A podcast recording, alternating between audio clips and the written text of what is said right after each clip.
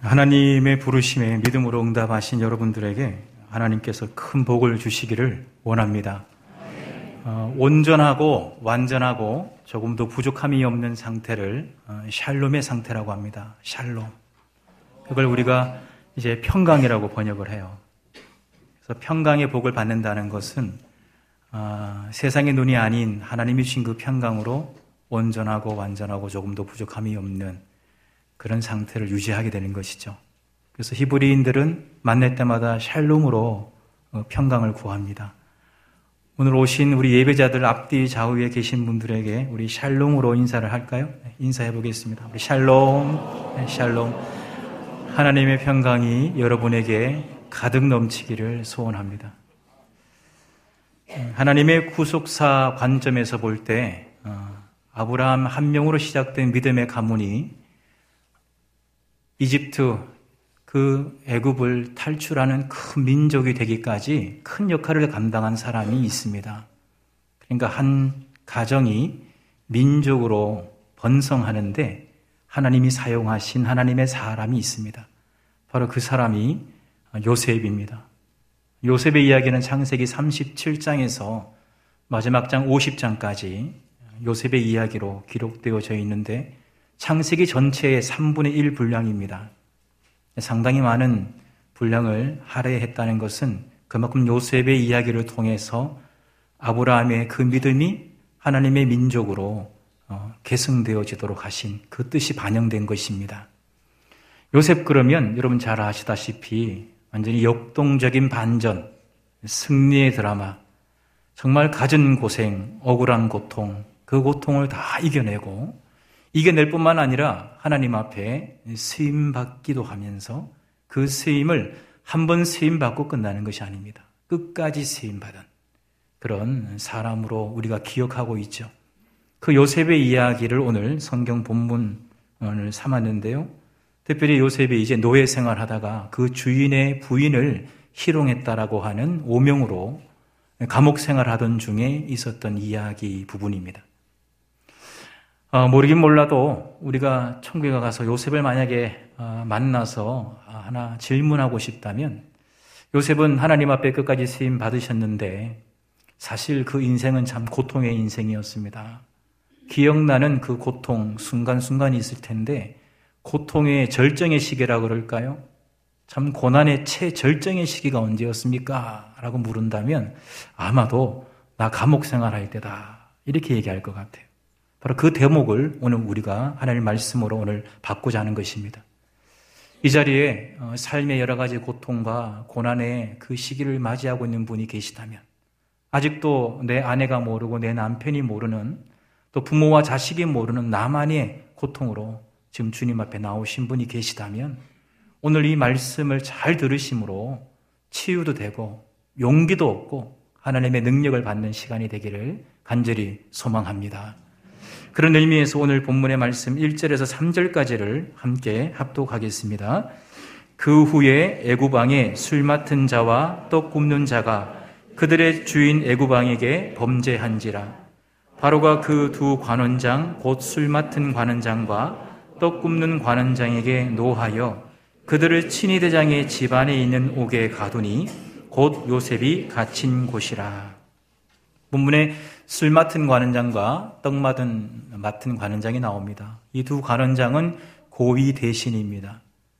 어, 왕의 생명과 직결된 음식, 술, 이런 것들을 맡은 책임자이기 때문에 왕을 가장 가까이에서 시중두는 책임자입니다.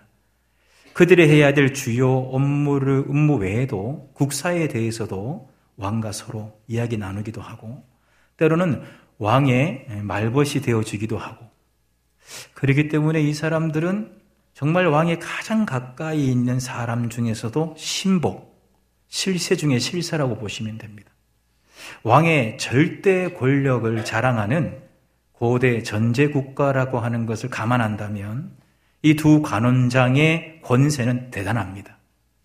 근데 이 두 사람이 오늘 본문에 읽은 대로 지금 왕의 친위장이었던 보디발의 그 집안에 있는 감옥, 그러니까 일반 감옥이 아닌 특별 감옥, 왕의 재수만을 다루는 그 감옥에 두 사람이 갇혀 있다는 것이죠.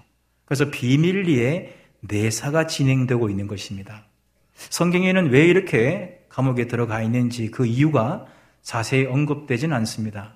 그럼 우리가 미루어 짐작해 보건대 아마도 왕의 신변과 관련해서 이 두 관원장이 자기의 임무에서 벗어나 그 어떠한 것을 한 것입니다. 그것이 왕의 신변에 위기를 준다라고 하는 오해를 지금 받고 있는 것이죠. 그래서 친위대장 집에 있는 특별한 감옥에 조용히 내사가 지금 진행되고 있는 것입니다. 감옥에 갇힌 지 여러 날이 지난 그 어떤 날 밤에 이두 간원장이 각각 꿈을 꾸게 됩니다. 그 내용이 이제 4절, 5절, 6절에 기록되어져 있는데요. 우리 함께 읽는 것이 좋겠습니다. 시작. 친위 대장이 요셉에게 그들을 수종들게 하매 요셉이 그들을 섬겼더라. 그들이 갇힌 지 여러 날이라 옥에 갇힌 애구방에 술 맡은 자와 떡 굽는 자 두 사람이 하룻밤에 꿈을 꾸니 각기 그 내용이 다르더라. 아침에 요셉이 들어가 보니 그들에게 근심의 빛이 있는지라. 애굽 사람들은 어, 꿈에 대한 이해가 신이 미래에 대한 초자연적인 징조로 보여준다고 생각을 했어요. 그러니까 꿈을 꾼다는 것은 그 꿈이 내 인생의 미래를 예견한다 이렇게 이해를 했습니다. 그래서 애굽에는 꿈을 해석하는 전문가들이 참 많았습니다. 바로 이 술 맡은 관원장과 떡 맡은 관원장이 지금 생사의 기로에 서 있는 감옥 생활이잖아요. 이런 상황 속에서 지난달 밤에 꿈을 꾼 것입니다. 그러니까 앞으로 자기의 인생이 어떻게 될 것이라고 하는 그것이 예견되는 꿈을 꿨다라고 확신했기 때문에 이 꿈을 해석하고 싶었던 거예요. 평소 같았으면 자주 불렀던 술사 그 중에 한 명을 불러다가 이 꿈을 해석하라고 했을 텐데 감옥에 갇혀 있으니까 그 꿈을 해석해 줄 사람이 없어서 더 불안하고 더 걱정이 앞서고 그래서 오늘 6절의 말씀에 보면 얼굴에 근심의 빛이 있었다. 이렇게 번역이 되어 있습니다. 이 얼굴에 근심의 빛이라고 번역된 이 조합힘이라고 하는 단어는 바로 어, 자아프에서 온 것인데 이 자아프라고 하는 단어는 원래 경로하다 이런 뜻이에요. 이 자아프라고 하는 단어가 성경에서 나온 용례를 찾아보면 큰 폭풍이 옵니다. 그 폭풍 때문에 바다 물결이 막 출렁어요. 그래서 완전히 험상한 바다 물결이 되어서 당장이라도 배를 삼킬 것만 같은 그런 상태를 묘사할 때 자아프라는 단어를 씁니다. 또 다른 용례를 제가 찾아보니까 맨날 며칠을 굶은 사람처럼 얼굴이 헬쑥해지는 상태에 이 단어를 써요. 그러면 실세 중에 실세였던 이 두 간원장이 지난날 꿨던 그 꿈이 내 인생의 미래를 예견해 준다라고 믿어지고 확신이 드는데 이것이 해석이 안 된 것 때문에 불안하고 불안한 이 상태의 그 얼굴 표정이 근심의 빛이라 그랬으니까 이 자아프라고 하는 단어의 용례를 가지고 좀 더 생생하게 그 얼굴 모습을 어, 다시 재묘사해 본다면 마치 맨날 며칠 밥을 못 먹어서 헬쑥해진 거예요. 그리고 마치 큰 파도가 자기를 삼켜 죽음 앞에 있는 것처럼 그런 두려움을 겪고 있었다는 것이죠. 그러니까 얼굴에 그 근심의 빛이 드러난 것입니다. 그래서 오늘 7절에 요셉이 그 주인의 집에 자기와 함께 갇힌 바로의 신하들에게 묻되 어찌하여 오늘 당신의 얼굴에 근심의 빛이 있습니까? 라고 표현을 한 것입니다. 그러니까 뭐 다른 사람을 잘 살피는 그런 뭐 요셉이었다라고 볼 수 있지만 누가 봐도 이 두 사람은 지금 불안에 떨고 있다는 것이 역력히 얼굴에 나타난 것입니다. 근데 저는 바로 이 대목에서 우리 모두가 잠깐 이 말씀에 조금 더 머물러 보기를 바래요.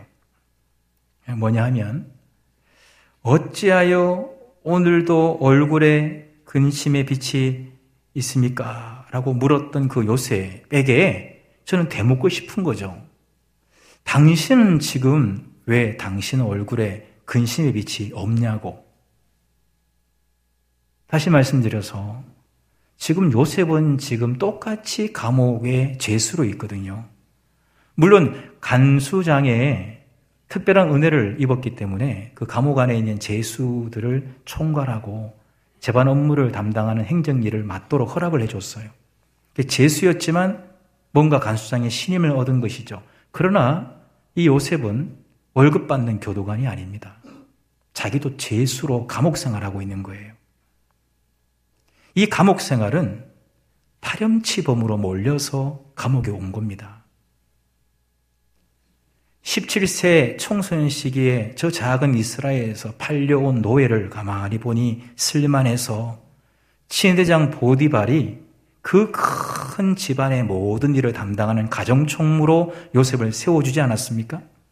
그렇게 10년 동안 가정총무로 세워주었는데 배은망덕하게 내가 집을 자주 비웠더니 내 아내를 희롱해. 그래서 내 아내를 희롱했다라고 하는 그 오명을 덮어쓰고 파렴치범으로 감옥에 지금 가 있는 상태거든요. 그러니까 억울해도 너무 억울한 상태에 지금 감옥 생활하고 있는 겁니다. 그러니까 오히려 요셉의 얼굴에는 근심의 빛이 가득해야 돼요. 여러분, 억울하면요, 얼굴에 드러납니다. 여러분, 아주 꼬맹이도요, 참 귀여운 꼬맹이도 억울하면 얼굴이 그냥 세상을 삼킬 만큼 경로합니다. 억울하면. 여러분, 요셉은 지금 억울한 감옥 생활을 하고 있는 것입니다. 고난의 최절정 시기를 지금 보내고 있다니까요. 그런데 마음에 어떻게 여유가 있는지 오히려 다른 사람의 얼굴을 살피면서 근심의 빛이 있다고 이 상담을 하고 있는 것입니다. 어떻게 이게 가능했을까? 그래서 저는 이 7절의 말씀을 이렇게 요셉에게 요셉이 했던 말이지만 요셉에게 이 말을 다시 한번 이렇게 도리어 묻고 싶은 거죠. 어떻게 하냐면 이렇게 7절을 한번 보고 계셔봐요.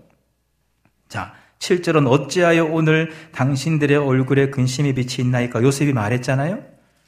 우리가 지금 요셉에게 도리어 묻고 싶은 거예요. 어찌하여 오늘도 요셉 당신의 얼굴에는 근심의 빛이 없습니까? 이렇게 묻고 싶은 거예요. 신기하잖아요. 에? 어떻게 당신의 얼굴에는 오늘도 근심의 빛이 없나요? 라고 묻고 싶은 거예요. 여러분, 요셉은 지금 얼마나 억울한지 이 억울한 심경이 담겨 있는 대목을 찾을 수가 있어요. 술 맡은 관원장이 술 맡은 관원장이 꾼 꿈을 해석해 주었고 그 꿈대로 관직에 복귀될 것이라고 요셉은 확신했기 때문에 그 술 맡은 관원장에게 청원을 합니다.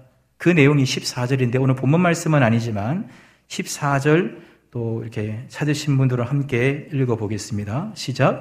당신이 잘 되시거든 나를 생각하고 내게 은혜를 베풀어서 내 사정을 바로에게 아뢰어 이 집에서 나를 건져 주소서.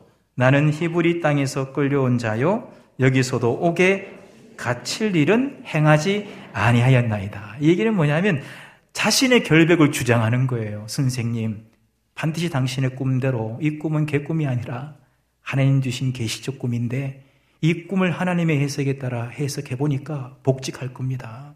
나를 꼭 기억하시고 나 정말 결백한 사람입니다. 나 정말 오명을 쓴 사람이 나 좀 꺼내 주세요. 나 좀 건져내어 주세요. 라고 말한 것입니다. 이것만 보더라도 지금 요셉은 지금 억울한 상태예요. 그래서 하루라도 이 감옥에서 나가고 싶은 거예요. 그런데 얼굴에는 근심의 빛이 없었다는 거죠. 너무 요셉이 이렇게 우리랑 좀 다르게 사니까 좀 불편하죠. 그래서 좀 요셉을 이렇게 좀 깎아내려서 6절 말씀을 한번 보고 계셔 보세요. 6절 말씀. 자, 6절에 아침에 요셉이 들어가 보니 그들에게 근심의 빛이 있는지라 이렇게 되어 있죠. 요거를 조금 바꿀 수 있는 권한이 있다면 이렇게 한번 바꿔볼까요? 자, 아침에 언제나 근심의 빛이 가득했던 요셉이 들어가 보니 그들에게도 근심의 빛이 있더라. 이렇게 좀 바꾸고 싶은 마음이 자꾸 이렇게. 예? 이렇게 억울한 감옥 생활을 하고 있는데, 오늘도 요셉은 얼굴에 근심의 빛이 가득한데, 술 맡은 가는 장, 또 맡은 가는 장도 근심이 빛이 가득하구나. 뭐 이렇게 좀 되어줘야 우리랑 비슷한 삶을 사는 사람 같은데 어떻게 요셉은 이렇게 억울한 감옥 생활을 하고 있는데도 얼굴에 근심의 빛이 없단 말입니까? 물론 요셉은 고난의 끝을 학수고대했습니다. 이 고난이 빨리 끝나기를 바랬어요. 그렇기 때문에 술 맡은 관원장에게 복직하면 나를 기억해 달라고, 나를 건져내어 달라고 부탁한 것입니다. 분명 내게 이 고난이 빨리 끝이 오기를 기대했지만, 그러나 요셉은 이 고난에 굴하지는 않았어요. 이 고난에 찌들어들진 않았어요. 고난이 끝나기를 기대했지만 이 고난 때문에 그냥 찌들어서 얼굴에 그냥 그대로 드러나는 삶을 살지는 않았다는 것입니다. 이 능력이 어디서 왔는가? 누구나 철학자는 아니지만 인생은 고난의 연속이라고 말합니다. 다 고난의 연속이에요. 우리 모두가 다 고난을 겪고 한 곱이 넘기면 또 다른 고난이 나를 찾아오는데 어떻게 요셉은 근심의 빛이 없이 이 고난에 찌들지 않고 이렇게 살아갈 수 있는가? 바로 8절에 그 답이 있습니다. 우리 8절 말씀을 다 함께 읽는 것이 유익하겠습니다. 그들이 그에게 이르되 우리가 꿈을 꾸었으나 이를 해석할 자가 없도다. 요셉이 그들에게 이르되 해석은 하나님께 있지 아니하니까 청하건대 내게 이르소서. 따라하겠습니다. 해석은 하나님께 있다. 해석은 하나님께 있다. 해석은 하나님께 있다. 오늘 좀 고통 가운데 계신 분들은 뭐 따라하기도 귀찮으시죠. 삶이 무거우시니까. 분명한 것은 오늘 이 말씀이 바로 당신을 위한 말씀이라고 할 때 한 번 더 따라해 보시기 바라요. 해석은 하나님께 있다. 요셉은 자기의 억울한 심정으로 자기의 문제를 해석하지 않았어요. 나를 팔아버린 그 형님들을 증오하는 마음으로 지금 이 현실을 해석하지 않았어요. 원수 같겠다는 내 심정을 가지고 이 고통을 해석하지 않았어요. 그러면 악순환 구조가 반복됩니다. 처절한 고통 가운데 있을 때 더욱 이 고통 가운데 주시는 하나님의 의미가 무엇인지를 물어본 사람이 요셉입니다. 여러분, 요셉은 여러분 잘 아다시피 17세 청소년기, 한참 자랄 성장기, 한국 나이로 고등학교 1학년 나이예요. 그때 가정이 너무나 가난해서 가정을 살리기 위해서 스스로가 노예가 되겠다고 자처한 게 아닙니다. 어릴 적에 꾼 그 꿈이 형들이 시기해서 동생을 팔아버린 거예요. 그 고등학교 1학년 나이의 아이가 어느도 다른 저 먼 이집트에 팔려가서 하루 종일 종살이를 한 거예요. 그게 10여 년 동안, 10여 년 동안. 그나마 그래도 종살이 하면서 인정받는가 싶었는데 그 주인의 부인을 희롱했다고 오명을 씌워서, 누명을 씌워서 지금 감옥 생활을 하고 있는 겁니다. 여러분 잘 아시다시피 요셉이 그 보데발의 주인, 그 주인의 부인을 희롱했습니까? 그 부인이 그 요셉을 희롱했습니까? 모르는 사람은 몰라도 아는 사람은 다 아는 내용인데 지금 요셉이 이렇게 억울하게 감옥 생활을 하고 있는 거예요. 17세 성장기에서 30세의 청장년까지의 23년 세월은요, 만약에 인간의 눈으로, 세상의 눈으로 자기의 인생에 고달픈 이 사연을 해석했다면, 여러분, 억울한 심정으로, 증오의 마음으로, 원수 갖겠다는 심정으로 자기 인생을 해석하기 때문에 자기 인생을 바라보는 인생관도, 세상을 바라보는 세상, 세계관도 하나님과 나 사이의 신앙관도 비틀려질도록 비틀어져 가지고 어떤 날은 길을 걸어가는데 어떤 사람이 내 앞에 지나가도 왜 내 앞에 지나가냐고 딴지를 걸고 얼마나 날카롭게 이 성품이 만들어졌겠어요. 그런데 요셉은 그렇지 않고 지금 근심의 빛이 없었다. 어떻게 해서라도 이 고통에 내포된 하나님이 주시는 뜻, 그 의미는 무엇인가? 그 의미를 찾으려고 했고 또 찾았고 그 찾은 의미를 끝까지 추구한 것입니다. 그래서 자기 코가 석자임에도 불구하고 여전히 이 고통이 끝나기를 바라면서도 주변의 다른 사람이 얼굴에 근심빛이 있는 것을 보고 왜 얼굴에 근심빛이 있냐고 그 사람을 챙기려고 하는 것입니다. 의미를 모르면 여전히 고난입니다. 의미는, 고난은 의미를 모르기 때문에 고난으로 끝나는 것입니다. 의미를 안다면 그 고난은 더 이상 고난일 수가 없습니다.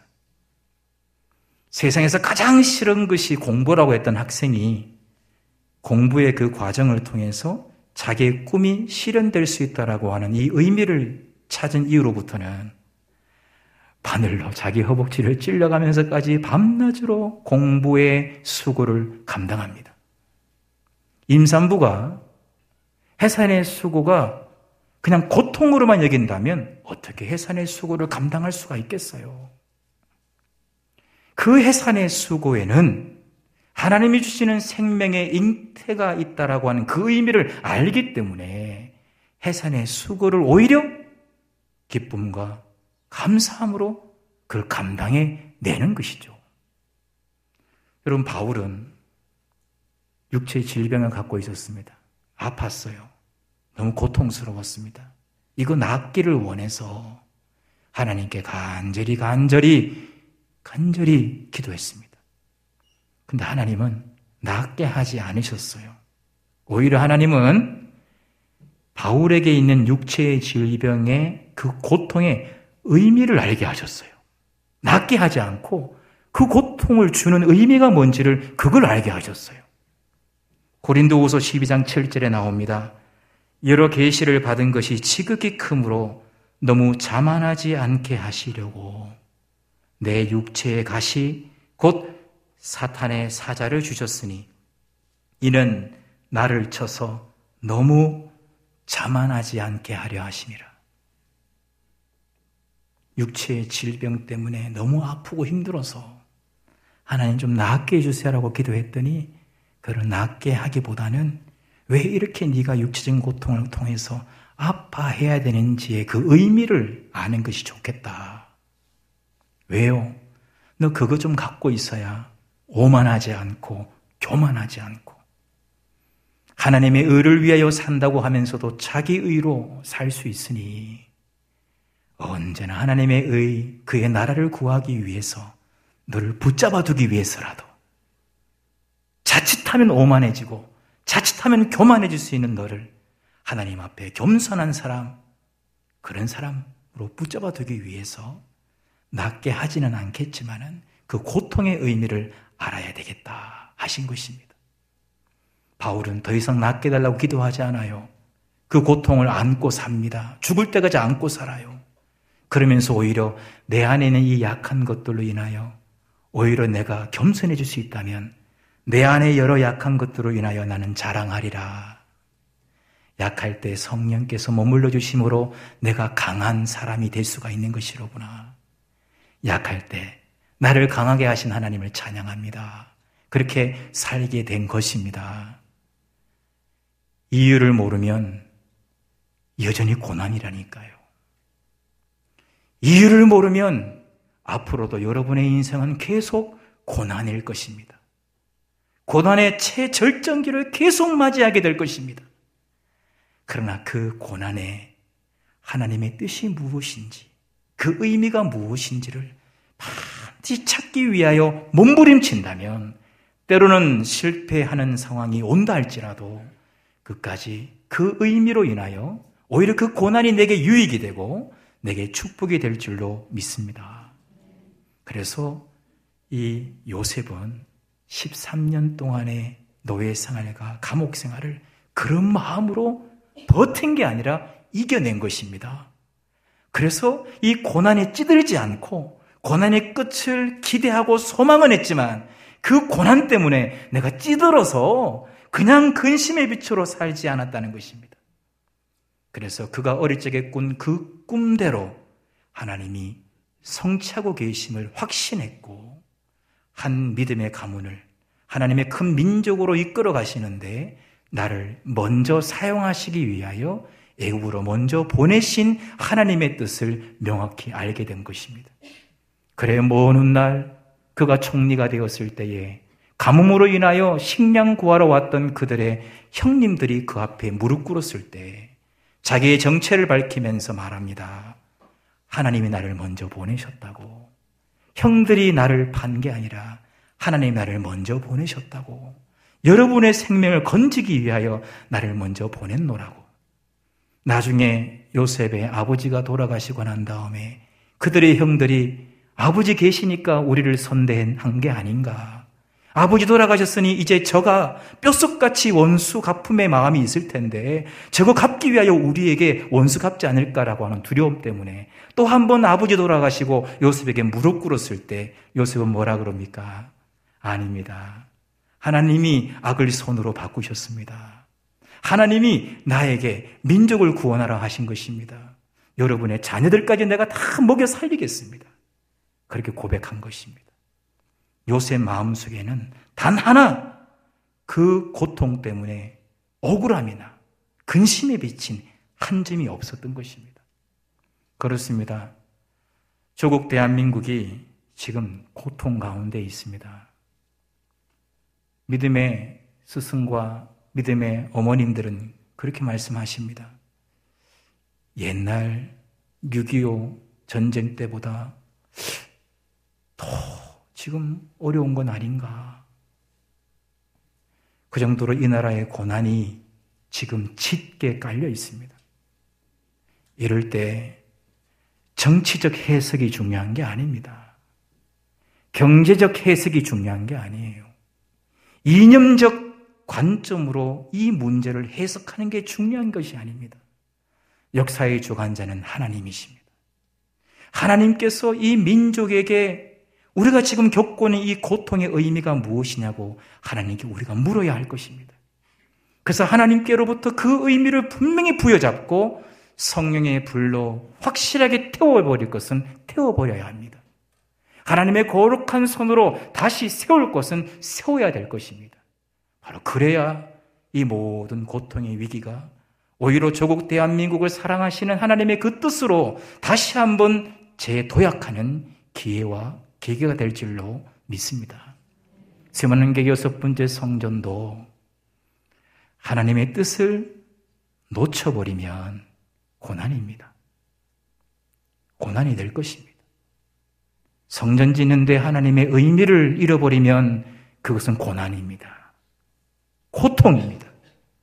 그러나 한 번 사는 인생, 짧은 인생인데 어머니 교회 세문안 교회 여섯 번째 성전 짓는 것이 내 당대에 이루어진 것에 대하여 기뻐하고 감사하는 믿음이 있다면 그리고 하나님이 꿈꾸시는 그 성전을 아름답게 하나님께 드려서 이전에서 흘러내리는 말씀의 생수 또 누구든지 와서 하나님 아버지의 이름을 부르며 기도할 때에 만민이 기도하여 응답받는 기도의 전, 아버지의 전, 성령의 기름 부으심을 받고 성령의 임재를 날마다 경험하면서 주님께로 나아가는 성령의 전이 되어서 정말 이 민족을 복음화로 앞세우는 성전, 저 남북이 평화, 복음으로 하나 되어 세계 선교를 감당하는 그런 새 시대의 새로운 성전에 하나님의 의미를 찾는다면 앞으로의 새 성전 짓는 이 과정도 고통이 아니라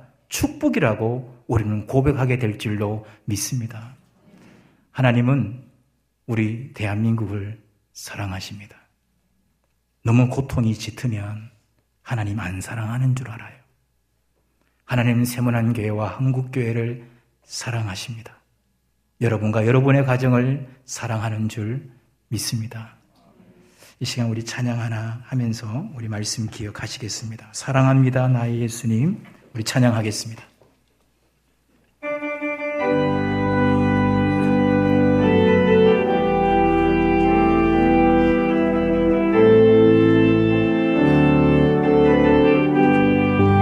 사랑합니다.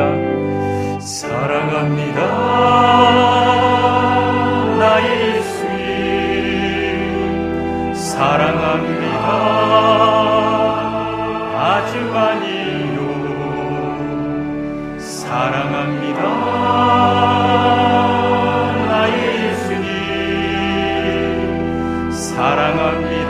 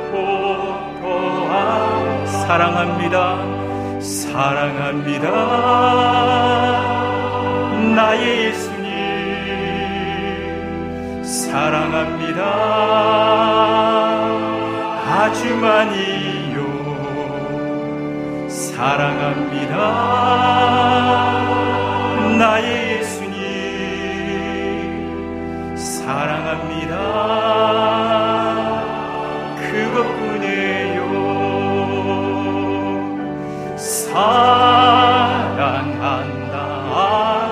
아들아. 내가 너를 잘하노라 내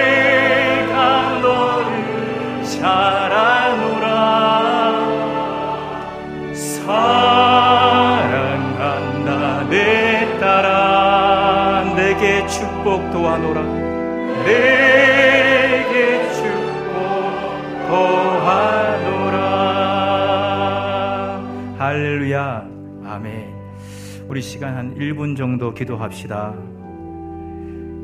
남녀노소 모두가 고난입니다 의미를 모르면 내일도 고난일 것입니다 그러나 오늘 하나님께 그 의미를 찾읍시다. 하나님은 주십니다. 알게 하십니다. 두드리고 찾고 열게 하면 하나님은 열어주시고 찾게 하시는 분입니다. 그 의미를 알아야 고난을 이길 수가 있습니다. 그래야 고난이 유익이요, 고난이 축복이 될 것입니다. 이 시간 하나님께서 우리에게 말씀 주셨는데 그 말씀에 응답하는 마음으로 우리 1분 정도 간절하게 주의 이름 부르며 기도하겠습니다. 기도하십시다. 하나님 아버지 감사합니다. 하나님이 오늘 나를 부르셨습니다. 고통 가운데 있는 나를, 고난 가운데 있는 나를 오늘 세물한 성전으로 부르셨습니다. 하나님, 고난의 연속입니다. 인생은 고난입니다. 그러나 하나님 오늘 의미를 알지 못하면 여전히 고난이라고 하는 말씀 마음속에 새깁니다. 구구절절이 고난의 연속이었던 요셉은 몸부림치며 이 고난에 담긴 하나님의 뜻을 찾기 위하여 하나님의 의미를 찾기 위하여 그 의미를 찾았고 그 의미를 붙잡고 추구했을 때에 하나님의 놀라우신 뜻을 온전히 이루었으며 하나님께 쓰임받되 끝까지 쓰임받고 가정을 살리고 민족을 살리는 인생이 되었습니다. 하나님 아버지 내 인생에 하나님의 뜻을 알게 하여 주시고 하나님의 의미를 알게 하여 주셔서 오늘 이 한 날도 이 한 주도 이 한 해도 하나님의 뜻을 부여잡고 살아가는 그래야 승리하는 인생 되도록 성령님 역사해 주시옵소서. 성령님 역사해 주시옵소서. 하나님 아버지 감사합니다. 이런저런 모양의 아픔과 슬픔과 고통이 있는데 의미 없이 이 고통을 맞이하고 보내고 있는 것을 용서하여 주시고 늘 내 옆에 동행하고 계시는 우리 주님의 이름을 부르며 내 고통의 의미를 부르짖을 때에 우리 하나님은 반드시 깨닫게 하시고 알게 하실 줄로 믿습니다. 그 고난의 의미를 알고 나아갈 때 이 고난은 축복이요 내게 유익이 될 줄로 믿습니다. 이 한 주간도 그 의미를 알고 승전가를 부리며 살아가는 승리하는 모든 성도들 되게 하여 주시옵소서. 주 예수 그리스도 이름으로 기도드립니다. 아멘.